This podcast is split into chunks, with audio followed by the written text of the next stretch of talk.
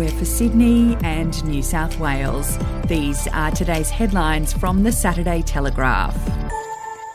A junior staffer who was harassed by then Chief of Staff Chris Smith at her Channel 9 leaving do has spoken out for the first time about the 1998 incident that left her shocked and disgusted.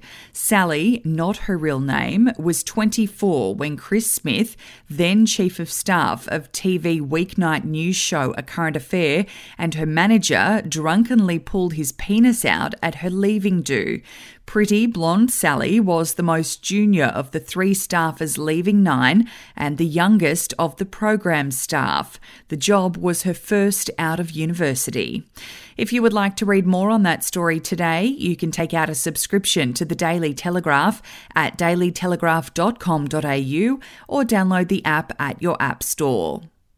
Local General Duties police officers formed a heavily armed extraction team to rescue their fallen colleagues, driving onto the Train family's Western Darling Downs property in the vehicle of the trio's murdered neighbour while under fire.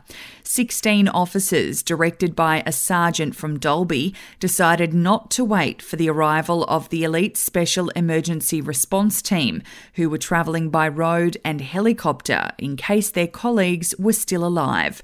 They instead risked their own lives by travelling down the driveway while former school principals Nathaniel and Stacey Train and Nathaniel's brother Gareth fired rifles in their direction.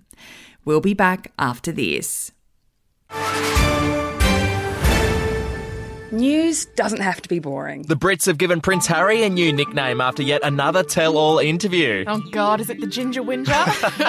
Let the team at news.com.au get you up to speed each day with their podcast, From the Newsroom. a couple were busted joining the Mile High Club. Well, I guess they can't fly Virgin anymore. Politics, sport, red carpets, royals. Get all the goss in just a few minutes. Follow From the Newsroom wherever you get your podcast from.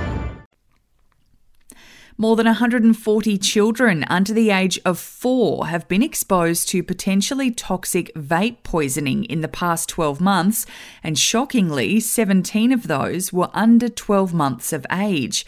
Notifications of poisoning from vapes or e cigarettes have tripled across all youth age groups in one year, according to the New South Wales Poisons Information Centre.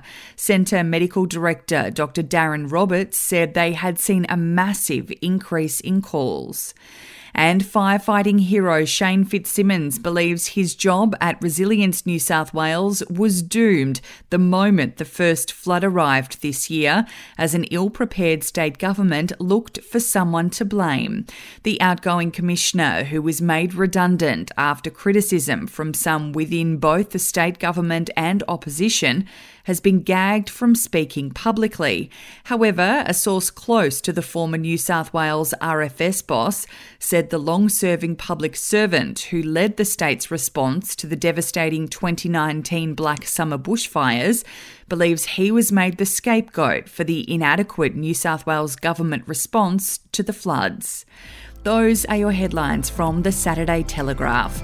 For updates and breaking news throughout the day, take out a subscription at dailytelegraph.com.au. We'll have another update for you tomorrow.